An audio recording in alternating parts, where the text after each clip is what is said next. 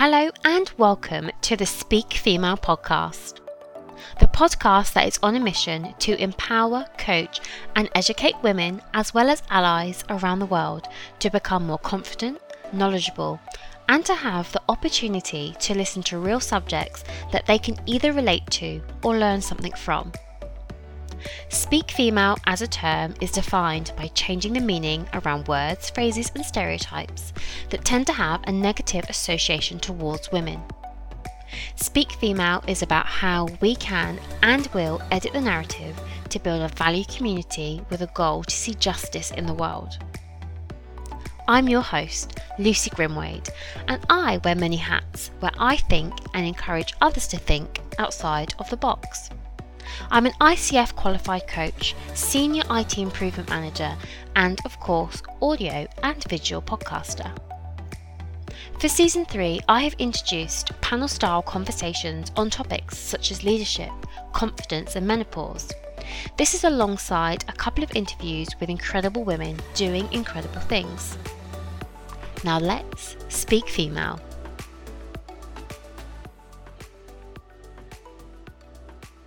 Welcome back to the Speak Female podcast. In this episode, we're going to be talking about periods and menopause in the workplace. I'm joined by Kerry Outlaw, who runs a change consultancy, and she's also a team coach with a passion for supporting organisations and teams through cultural change to achieve and sustain their purpose. Kim Gowan, who is a Canadian living in the UK with a change management consultancy. She is focused on co creating employee centric change journeys. Mary Ann Fleming, who is Head of Technology at Monsoon and is working hard to improve diversity in technology. And I'm also joined by Becky Weber, who is an Operations Director for Tate Recruitment and is the lead for equality, diversity, and inclusion. Welcome back to Speak Female, and I'm going to dive straight in. Why should we be talking about periods and menopause? Marianne? It's one of those subjects, it's it's so taboo. And I think it's, you know, fear of being nosy or, or of blood or of this very specific female thing that happens. You know, men really do not understand it. But if we don't talk about it, for a start, you know, I know my, my stepdaughter today, she's really poorly with period pain. She's poorly. She needs sympathy. She needs to be given cut a bit of slack today because she's not well. But if it's all secret, then she's expected to soldier on. And that's not fair. Um, and I think, you know, for, for me at my age, being perimenopausal, the hot flashes and things like that, you know, I need a bit of sympathy. I need someone to open the window or not to mind when I open the window because we all have periods. We all have a menstrual cycle, and we just, it's not weird. And if someone was with a stomach bug or a cough or whatever, you'd be kind to them. And I think that's the big thing. We need to stop making it this kind of mystery and start making it open because the more we talk about it, the more we normalize it. And at the moment, it's not normal. Men die of embarrassment and they shouldn't. You know, it, it's completely normal that's why we should be talking about it. Yeah. Becky, I'll come to you next. Okay. Yeah, no worries. I mean, for me, um, it's the most natural thing to talk about because, like Marianne said, it's like what we all as women go through. Um, but it often feels maybe a little bit of a dirty subject, something unpleasant, um, and just you know, ooh, cringe kind of thing. When actually, like I say, it's the most natural thing that we go through. We have periods to have babies. That's why we are women. Um, and um, we also go through the menopause afterwards when we've had our children or chosen to have them. Um, and it's part of our life cycle. And so, being it's the most natural thing, um, then it shouldn't be a taboo subject at all. But sadly, for all reasons, it is. And that's why, you know, we've got us girls together to try and raise some awareness about it because um, you know it's it's something that affects so many women um, in varying degrees, particularly well, whether you've got periods or menopause or whatever. Um, and it really affects people's lives. And for us not to talk about it would be just the worst thing. So we need to raise awareness, we need to talk about it, and we need to make normalize it and humanize it. Um, that for me is just absolutely key. Yeah, and, and already kind of picking up on what Marianne and, and Becky you're saying there around we do need to talk about it. Marianne talking about her her stepdaughter kind of feeling having the pain and stuff at the moment. I've managed people, females who have had that pain, and because I've been a female manager, they could speak to me. But if I was a male manager, it, it could be harder. So Kim, it's kind of coming to you with that question still. Why should we be talking about periods and menopause? I think it's just to to help us understand that we're not alone in it. So if I think back to the last 18 months, I'm I'm past it now, thankfully. But um, last summer, I was just, I wanted to do something to help women get through it and make it a little more comfortable. So I actually pulled together a group of, of women that I met on LinkedIn, people that didn't know each other, but just people I'd connected with through doing my posts. And I'd done a post on menopause, and then I'd have the odd woman comment about, wow, like we need to talk more about this. So I now have a group of about 50 women that have come together. And when we started the conversations, we were having small chats to begin with. And it was amazing how open people were when they had a safe place to speak about it. And it's funny because I remember after one of the conversations, I always did it in a part of the room where I hoped my husband was far away.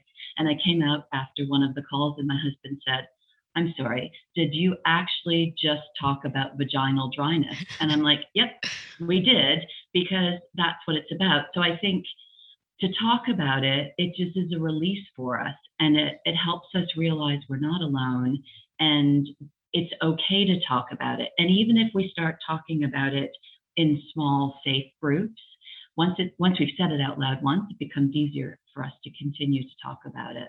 I just think it's nice. And the number of people that said, wow, like I didn't know that, or I didn't know that. It's, it's helping educate each other as well about what we go through. And Kerry? Yeah, I, well, I'm part of that hot ladies group that Kim has spoken about. And I must admit, I was I was um, very surprised at just how openly everyone spoke about it with complete strangers, really, um, from the first call and it wasn't just vaginal dryness that came up it was also about sort of lack of libido. And whoa boy that is a that's a really taboo one right?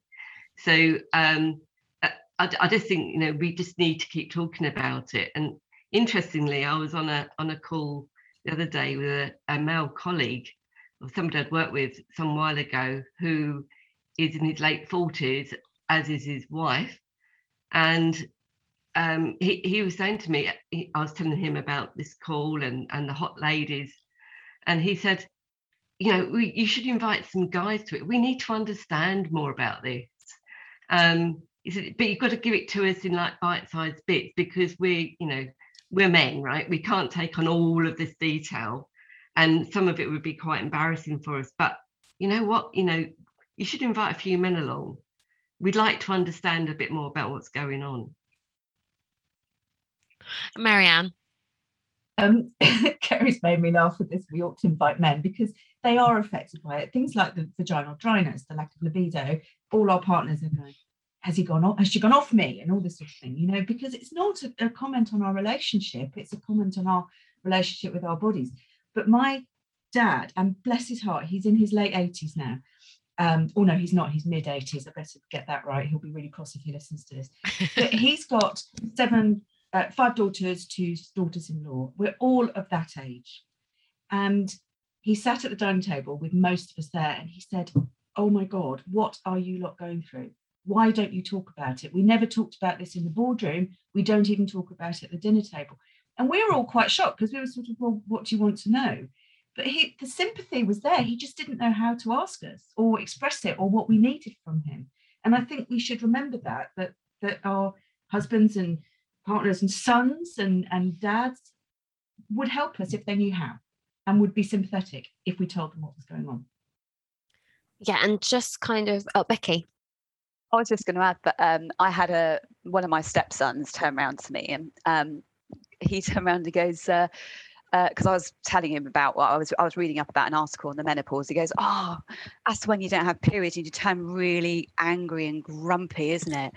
And I I was like ready to give him a, a sharp right hook, quite frankly, at the time. And um, and then I thought, actually, it's because you're not educated. It's because you don't know. And we laughed about it, um, but we because we even when we go through it or we are going through it, we can cast judgments on people that don't understand it. And there's, as you quite rightly said, Marianne, it's a, and everyone said actually, it's everyone's problem. It's not not even a problem. It's everyone needs to be aware of it because it affects every single person, children, um, parents, um, husbands, every all any male, any woman is is affected by it. So the more educated we can be, the better. But it just is these stigmas, these assumptions that are made because we don't talk about it that can be so hurtful at times when you're feeling particularly low or particularly sensitive. But no one um, would mean or intend to upset anyone, would they? Really, because we all, everything we say is always generally very well intended, but we can take it so far the wrong way, and it's just through lack of education. So, so going back to your original question, the reason why we need to break the taboo is because we need to educate more than ever, so that you know we we share the knowledge, we share the information, so that more people are aware of it, and um, us grumpy women with horns don't get so offended by it. uh, yeah, Becky, thank you so much for summarizing that because I was going to say that it is about education. Also, it's about the power of community, and it's not just a woman's problem, it's everyone's problem. And I really, really like that. So, thank you for sharing that. So, Becky, I'm going to stick with you and I want to ask you around what are the facts and figures around periods and menopause? I'm not going to profess to be an expert, Lucy, to be fair. Um, so I'm going to give um, a bit of a, a rah rah to Bev Thorogood, who um, runs Floresco, because she very kindly put together some um, infographics for me for um, Tate to share some of the facts and figures around menopause. So I'm literally going to refer to those. But one of the things I am going to say that really, really surprised me is that there are 34 symptoms associated with the menopause. There may be a few others that aren't actually listed on that 34, but that's a huge amount of, um, of things that we can attribute to the menopause that maybe people don't realize. Um, other factors, um, you know, and this is the thing that really, really um, concerned me. One in four people leave the workplace because of a lowering of confidence and self-esteem, and lack of belief that they can do things because of some of the symptoms they encounter, such as brain fog, forgetfulness, um, you know, short-term memory loss, all of those sorts of things that ebb away at your confidence, um, which is just awful. You know, when someone's at the height of their career because of their um, experience and life experience to then um, you know suddenly let that all fall away because um, you know they've had that self-doubt creep in because they don't want to talk about necessarily what they're going through or don't even realize what they're going through is affecting their day-to-day job which is such a shame um, you know, the average age of the menopause is 51. That's me. I'm 51 now. So I'm waiting for it to happen. like a little ticking time bomb waiting for it to happen because I'm definitely perimenopause. Um, and one in a 100 women um, suffer under the age of 40. Um, that's a that's a big stat you know um, that's not a, a, tiny one 4.4 million working women over 50 um, that's huge i mean 80% of tate's working population is female so, um, and a lot of those people have been with the business a very long time. So, you know, for us not to talk about it would be completely wrong. Um, what other facts can I think about? Um, so, in terms of, you know, when you actually begin the, the menopause, it's when you haven't had a period for over 12 months it's that first first day that is when it switches from perimenopause to menopause um, and um, the average age is between 40 and 55 that you do suffer with it and the average length of the menopause is four years, but it can go on a lot longer for that for some people um, as well. So there's a lot to get your head around, really, isn't it? Marianne. Uh, it's a really interesting um, stat there, Becky, about it being up to four years of um, the perimenopause, and that you have to have that clear year without a period afterwards. Because certainly, even my stepdaughters, uh, we were talking about it recently uh, because I was telling them I was doing this podcast, and um, one of them said, Yeah, but you must be over it now. You're 52. And I was like, No, no, I'm not. And she said, But they seem to think it was a switch, that it's one minute you're fertile, menstruating, and then you're not. And it really isn't like that. I think I've been peri for probably four years and maybe longer. And it, I'm still not finished with it at all. Um, and I think that's really important to get out there that this perimenopausal period is actually, it's not a switch. Mm. Kim? Yeah, the only thing I'd add is that um, I don't think many people are aware, but you can you can trigger menopause by a really stressful event in your life as well. So for me, I was 51. Um, I was back in Canada. My dad was not doing well. I ended up losing him. And in that six weeks period of time of dealing with what I was dealing with, my period stopped midway through and I never got another one. So, and it was completely brought on from the stress of what I was going through. And I knew someone that I used to work with who was um, late 30s and was widowed. And same story for her, stopped midway through just as this happened and never got one back again. So I think life's traumas can also bring that upon as well. The funny part of that story is that I suffered with horrible um, day and night flushes or flashes, as we call them back home. I was getting up to 25 a day.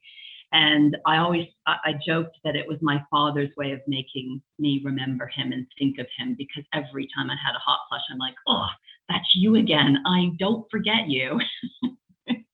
but I think it's just another interesting point to note that it can be brought on by that. Kerry. Yeah, I was, I was just going to actually mention the fact that uh, for a number of women, perhaps somebody like myself, who suffered endometriosis throughout her sort of menstrual period, um, the, the sort of drugs that we end up on and the coils and the pills and everything else to try and ease those symptoms actually put you into that sort of perimenopausal state probably a lot earlier than you expect. You're not actually seeing periods. Um, and some of the some of the symptoms that you know some of the 34 symptoms that Becky talked about I probably experienced for a lot lot longer but I wasn't necessarily menopausal. And unfortunately because I wasn't receiving I wasn't having periods and I wasn't on these drugs I had no idea when my last period was going to be. Um, and it could have been a lot sooner. I have no idea. We just got to a point where we just sort of agreed with um, with my doctor around about 50 that I probably was um, and therefore, you know, we should just change the treatment. And I moved on to HRT. But it's almost it's almost been like a very prolonged period for me. And I'm sure that's the same for a number of other people as well.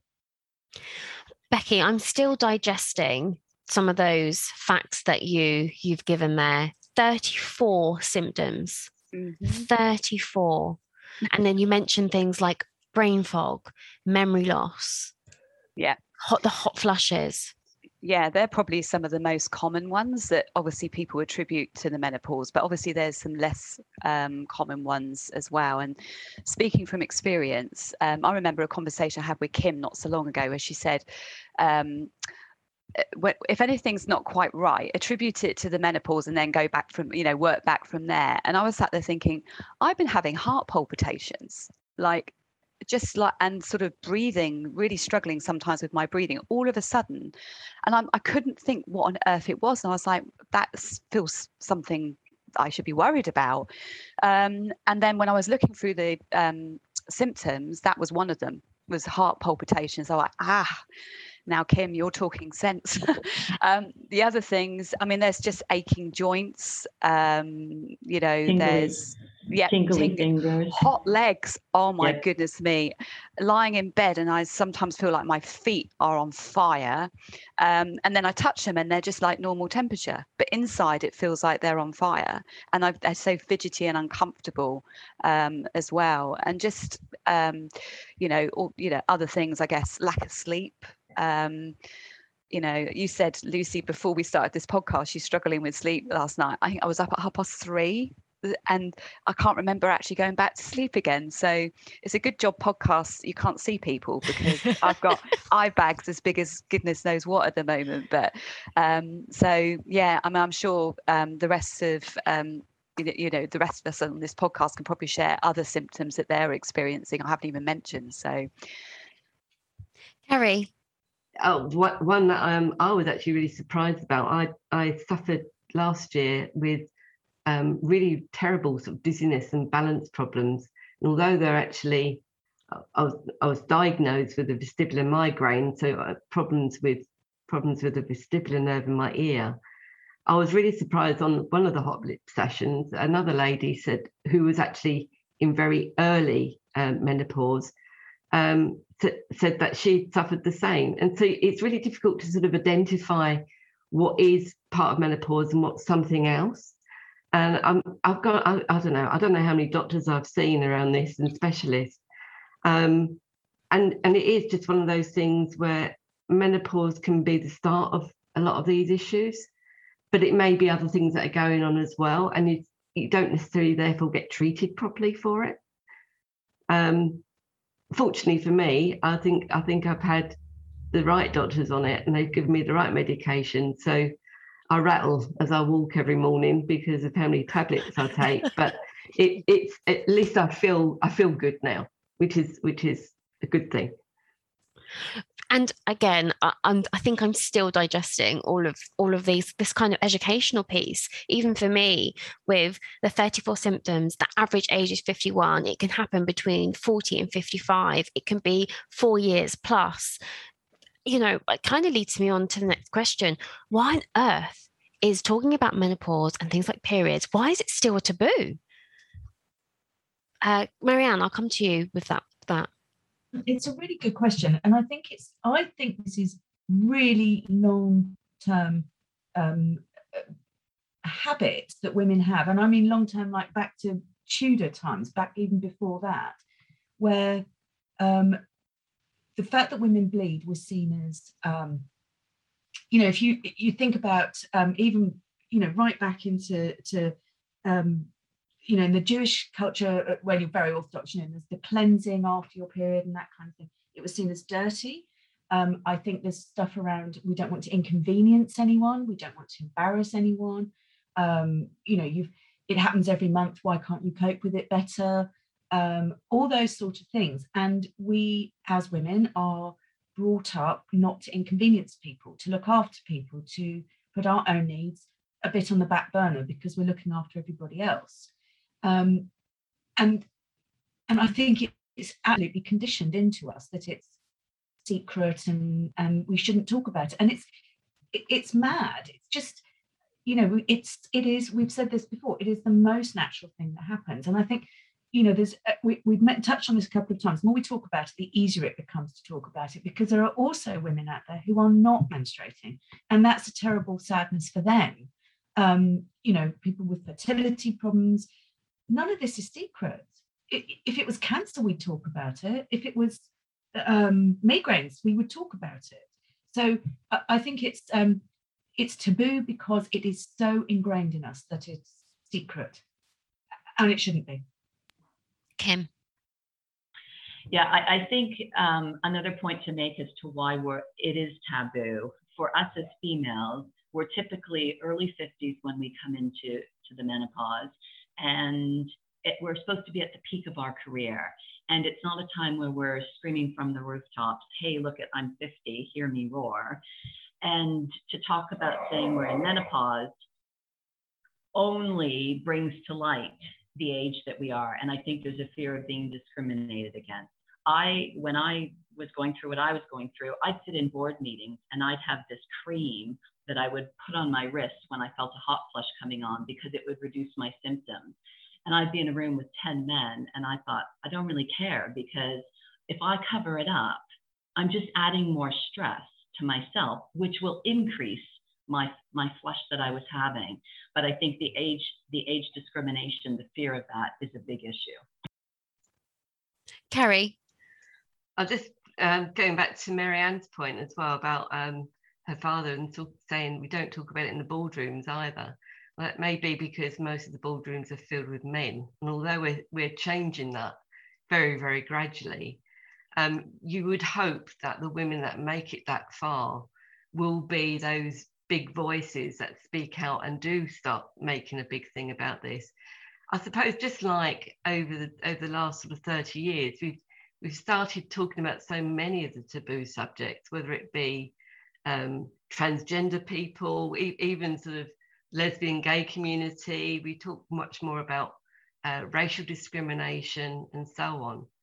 Um, so you you would hope that this is just the first of many taboos that uh, we will still we'll still conquer over the next sort of 10 15 years and perhaps more so as more women enter the boardroom because we're perhaps a little bit more sensitive to these things because we all carry one of those you know we, we may all be around on this panel sort of white english females of a certain age um, and that sort of puts us into one grouping now, I'm not interested in whether anyone on here is gay or transsexual, but we, we do have one thing that we all share, which is the fact that we're all going to go through menopause at some stage. Becky? I was going to say, um, one of the things that I'm very aware of, um, being that I'm a lady of a certain age, and also um, the fact that I um, really want to raise awareness in um, our workplace to make it a more of a comfortable conversation for managers to have with their staff and for people to have in general is trying to do it in the right way so that it doesn't become so much of a thing. So you're you're because labels are i have a real thing about labels. Um, and we label things and that's where stigmas come from and assumptions come from um, and it's trying to make it so it becomes natural rather than really honing in on a subject that then becomes this thing that again almost could make the situation worse. Um, and you know uh, going back to your question about the taboo i completely agree with kim you know and and we all would share the same answer is you know we we have to make it comfortable so that we can remove these stigmas um, because throughout our lives we've grown up thinking because we don't have the knowledge because no one teaches this in education or school or whatever you know if we talk about you know going back to when i think about my children going through sexual education menopause is not a word that is mentioned. They wouldn't have a clue it's only what they pick up through proper YouTube, or well, I'm sure they're not YouTubing videos about the menopause, but do you know what I mean? It's through information that's passed down through the generations. Um, but basically, women of a certain age have horns on their heads and they turn into these evil monsters. Um, and that stigma stays with you. And it's about us making it a normal conversation so we can break these stigmas and these beliefs that are so not true there's much more to it there's there's life in us yet isn't there girls that's for sure in fact actually our life is only just beginning that's how I see it. Marianne. Um, I think it's it's interesting these um, stereotypes that we talk about um, around you know women of a certain age and that sort of thing. And I I certainly got very sensitive about it when I had um, a Mirena coil put in about uh, the one before last, and they said, "Oh, probably next time we see you, you'll be menopausal." And I was really defensive about that, and I was like, "I will not. Well, was and you know whatever. But um, we we def- we kind of resist it and we defend it. And i was going to the gp about various things nothing particularly big but quite often be women of your age you should expect it at this age whatever. And then i fell off my bike. I was training for a triathlon and i fell off my bike. And i went crashing down and, mashed up my left arm really badly. Went to a the doctor said well yes we often see this in and I said, You say women of my age. And he went, No, no, I was going to say bicycle accidents. and I'd been so defensive about it. And he was just trying to help me. So I think we need to remember that it's not always about that. It's sometimes you just fell off a bike and that's fine too. But it's, it's, yeah, we get, I was so defensive about this. And now actually, thank goodness it's nearly over. I don't want to carry on having periods. Awful things. Yeah, Marianne, that kind of leads me on to my next question, really. Like, why do women resist that we are going to go through the natural cycle of a menopause? And Kerry, I'll come to you on that one.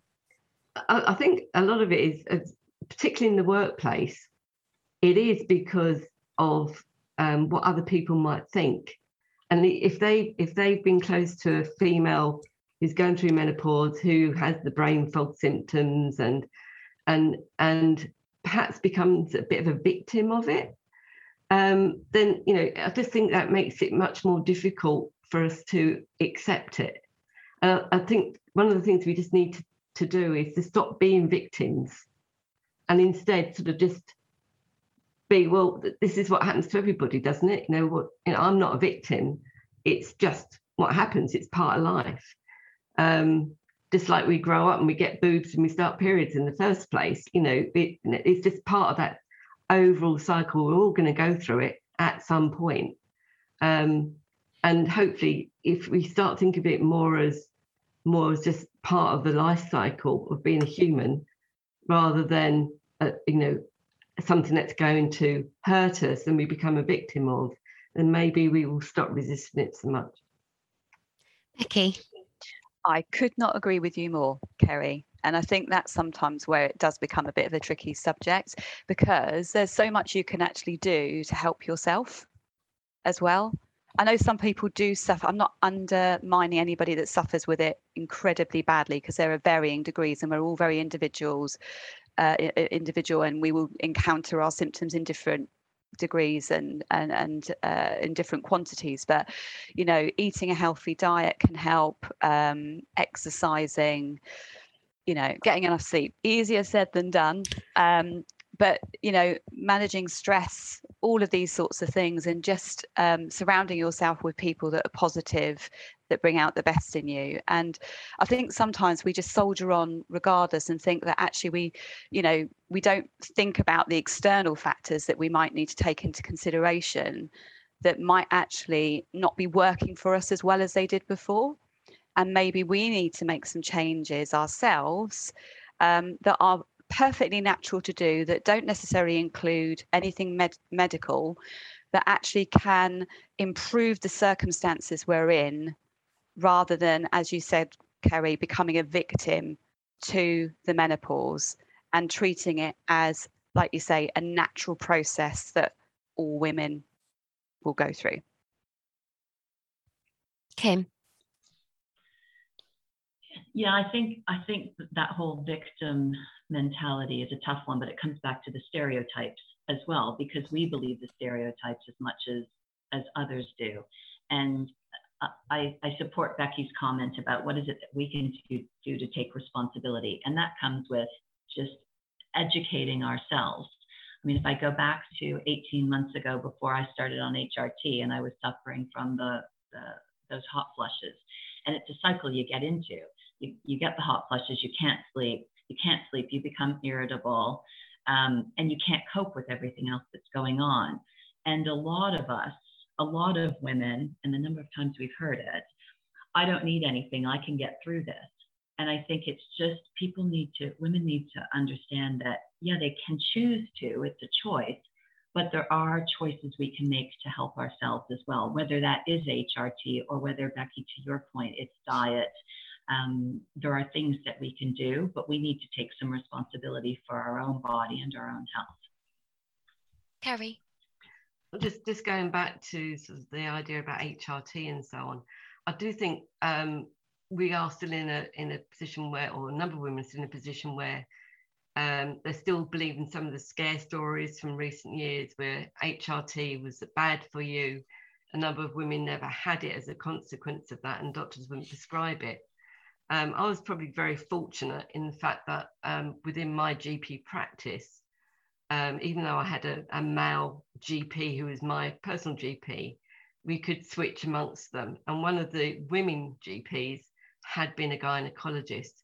And so pretty much every woman that had some kind of menopausal or, you know, or period problem or fertility problem, whatever it was, whatever it's to do with our with our cycles, um, got referred to this particular lady GP who was extremely sensible and um, and made the whole conversation very very easy and didn't hesitate in in recommending HRT and went through me over the first three four months to make sure that I was getting the right doses of something and use a gel rather than the patches or whatever it might be so to try and make sure it was the right treatment, because there's so many different treatments, so many different forms of HRT, and they don't all work for everybody. So one thing I would encourage anybody who who feels that they've just got to cope with it is you don't. You can get some help. Yes, there's lots of things you can do to help yourself, but the the um, the research that's been done and the HRT that's now available is so much more helpful than it ever was, and so much less dangerous in terms of side effects.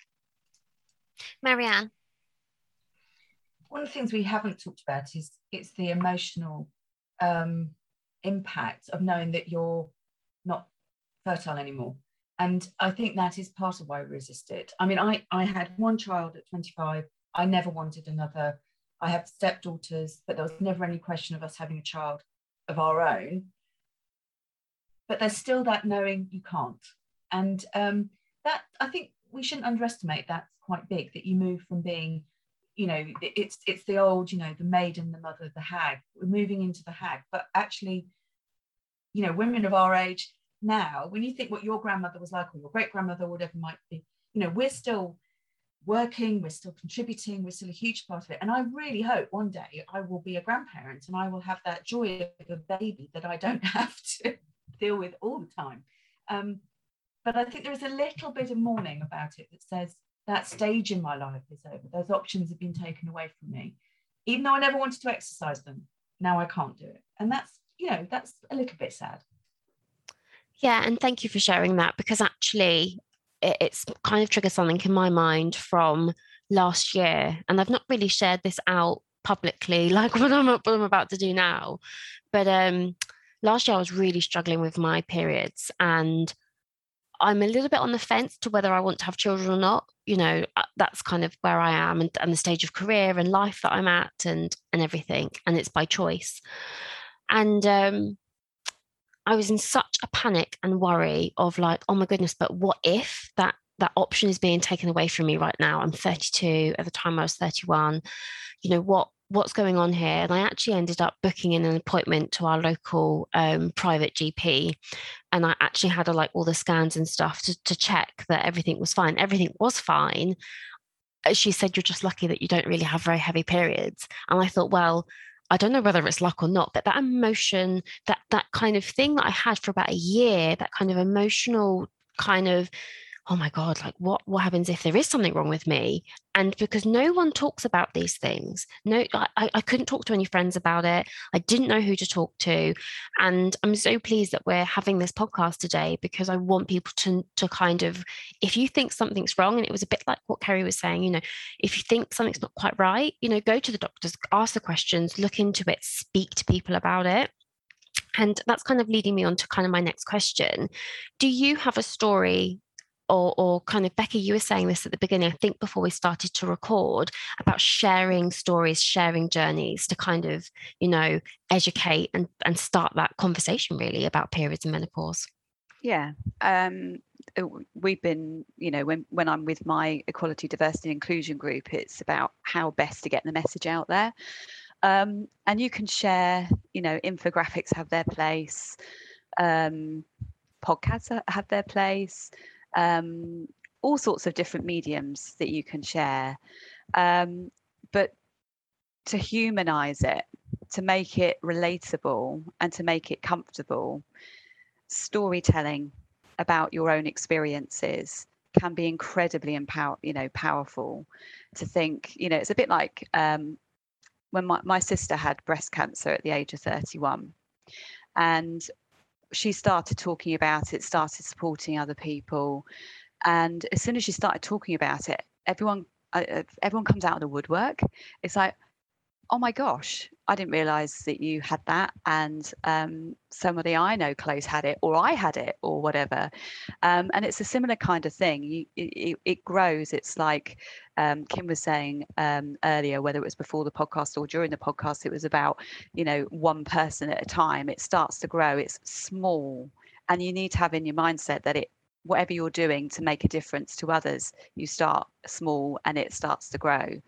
Um, but storytelling for me having someone that actually is brave enough and courageous enough to talk about their journey and their story um, can be incredibly powerful to others to help them open up and to share their experiences. Um, so you know that's how we will look um, within our organisation to start um, to spread um, the knowledge and exper- uh, uh, education, and also to make the com- the conversation comfortable to talk about. Um, so um, yeah, that's kind of where I was going with it. Does anyone else have a story they'd like to share? Uh, yeah, Kerry, then Kim. What Becky was just talking about, um, I, I was I suffered from endometriosis through my 30s, which was incredibly painful and meant that I was taking time out of work fairly regularly to go and have myself zapped, really, to get rid of some of it. Um, and it wasn't until I was taking some time out that uh, I realized there's another lady um, in a very similar position. and She also suffered endometriosis. And it almost became a little, uh, little clique of us that actually sort of realized but it was only once one person spoke out about it that everybody else realized there are others that were suffering from endometriosis as well. Um, and it's almost like you're almost becoming your own little self-help group in many ways. Because obviously there's lots of lots of stuff that you can look up, and there's the doctors which should be telling you what's going on. But it's by talking to other people that are suffering the same that really helps you realize you're not abnormal. You know, it's actually you know there are actually quite a, a number of other people that are suffering the same things. So i think i think it is the storytelling it is about being open and not thinking you're the only one uh, and look and looking positively looking for other people that you can you can share your stories with. And it then becomes it just grows it just flourishes and i think other people find out about it. And although they, they may not be um, somebody who's suffering from the same issues it just makes it, it, it makes it easier for other people to share their problems. Kim. Yeah, and I just I speak to the power of creating that safe space so that women feel comfortable to talk about it. And that group that Kerry's a part of and Becky's participated in that I've pulled together, that you can see the benefits of what we're doing in that community. I mean, we've had a number of occasions where we'll have a monthly catch up, and one woman will come on and say, I, I really need some help. Um, they've been going through some really tough time. One walked away from her, her job, and we just needed to rally around her and be there for her to just vent, whether she wants to laugh, cry, scream, talk about it, not talk about it. We were a group of people there. And if you think about it, we're we're strangers that have been united because of this one thing that we go through. But by them having a place where they can speak about it, we've also had a number of women say, This has now made it easier for me to talk to my friends and my husband and at work. So it doesn't have to necessarily start at work. And Becky, what you're doing is brilliant. And that's we need to start it at work, but it doesn't have to be. As long as women can start to feel comfortable saying it out loud, the story becomes much easier. And it isn't really a story anymore. It's just business as usual type thing. It's a way of life. So I think it's just finding your tribe that you can feel comfortable. And it's a shame that that's not always our best friends um, or our family, but it doesn't matter. We've just got to start talking about it and creating those safe spaces. Marianne. It's so hearing your stories. It's I mean I feel quite emotional talking about that. You know that this tribe and this idea that we're all together. And I've just got one little snippet to add to that. I was in a meeting this week at work on Thursday, and for once, and it very rarely happens, it was all women in the meeting. I work in IT, so it's very rarely.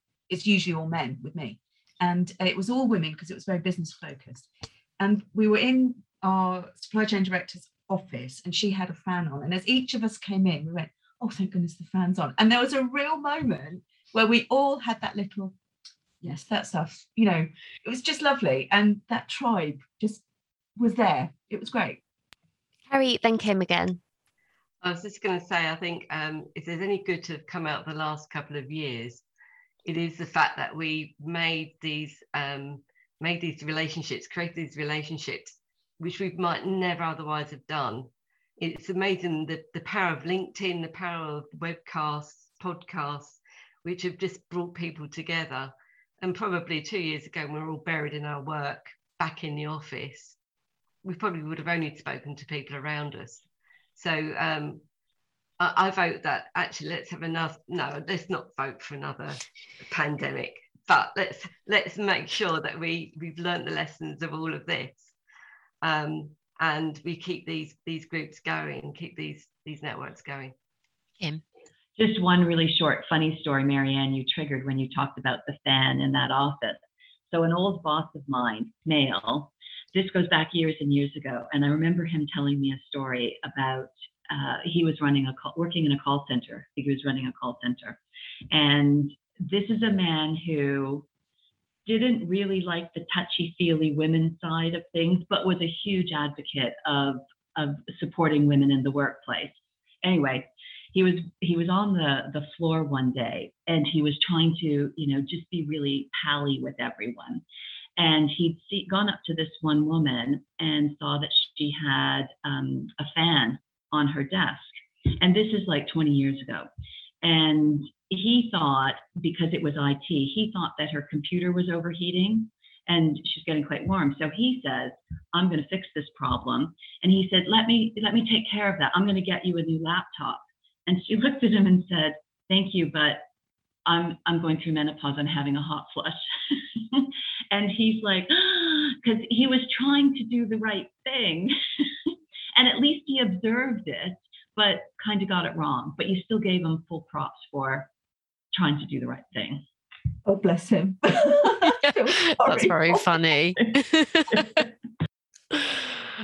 At the end of each episode, I like to um, end the, the podcast with a toolbox on how we can bring up the conversation at work around periods and menopause. So, Becky, I'll come to you first. What what kind of two or three things could we do to kind of start that conversation in the workplace?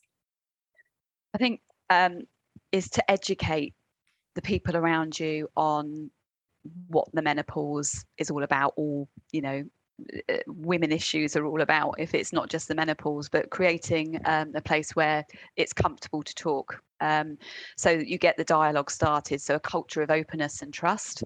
Um, also a bit like mental health you know i'm a mental health first aider as well and it's um, it's about training um, managers to confident, confidently have that conversation with their staff.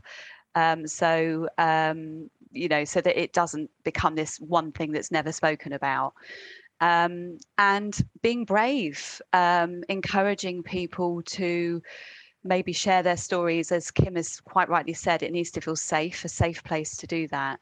Um, um, whether that you know in, in my in my um, situation whether that starts with me being in a senior position so that i lead by example and maybe that is the right place to start um, but you create a safe place for people to talk about it um, I'm I'm very much still on the learning journey. I'm, I will be honest with you. I'm you know whilst I'm in amongst it myself, being um, 51 and and experiencing some of the symptoms, there's a huge amount for me to learn. Um, you know, just because we are of a certain age doesn't mean to say we are experts in any way, shape, or form. But actually, the more we talk about it, the more educated we become with one another um, even when I spoke to one of my staff members, one of my managers, and she said, "Oh, I've been on the H- on HRT for years," and I'm like. Oh my goodness, I had no idea, never spoken about it, never even realized that she might have been encountering any problems. Um, and she's been researching it for such a long time. She's almost an expert at it. And actually, it's actually pulling upon those resources to help other people if she's comfortable to then potentially share her knowledge as well. So, baby steps, but yeah, open open culture and trust training managers education would be my three areas there thank you becky kerry i'll go to you next I would agree with all of that, Becky. I think I think it is about um, it, it is just about making it one of the things we talk about, just like what we did over the weekend. Um, I think part of the problem is that we we don't talk about those things and we try and put them into boxes and we end up with a policy which is this uh, you know basically a written statement without any kind of real human actions going on um, so I'm, I'm i'm very much anti policies in many in many ways and just make it more action and task focused. You know, just do things differently. And that creates that culture that you want of openness and honesty. But it's about people taking action to it, not just writing about it. And Kim. Yeah, I think start small and it's not about changing the world. So, Becky, you mentioned it before. If for me, when I was going through it in the workplace, if I could have just enabled a conversation for one other woman who was struggling and didn't feel like she could talk about it at work, then that was a success. So I think we just have to start the conversation, whether we're leaders and we lead from the top, or it can just be a private conversation one on one. It's just starting that movement, but we've got to start it. And Marianne. I've certainly used humour on this one as well because I sit in a mainly male office. Um, you know, it, it's it is something that we don't talk about. But if I make a comment about, is it only me or is it hot in here, or um, you know, there's we there is humour to be used as well, so it isn't embarrassing to talk about because these guys have wives and daughters and sisters and mums, and you know, I think we owe them some honesty that says, look, this is a bit difficult. Um, it's not you, it is me, that kind of thing. So I've used a, you know, I use humour a lot that just says, you know, give me a break, I'm dying of heat exhaustion here, and that kind of thing. And, and while it doesn't necessarily open the conversation up into any depth, it does say, this is where, where we are. So this, you know, this is my reality. And, and I think, you know, awareness of these guys that this is happening, this is real is quite important. Yeah. And thank you, everyone, today for this really kind of enriching, thought provoking conversation. And I've actually, for me personally, I've come away with a lot more knowledge than I did before we started this. And I really hope those that are listening today can really go and share this podcast with their colleagues and friends and family and their line managers and really kind of start having that conversation. And once again, thank you so much for joining me on Speak Female. Thank you for tuning in to the Speak Female podcast. I've been your host, Lucy Grimwade. Check out the show notes where you will find contact details for the panelists that have been on this episode today. Make sure you subscribe to the podcast and share across your networks. The more people we can reach, the better. And I will leave you with this be curious, be kind, and be the change you want to see in the world. Speak Female soon.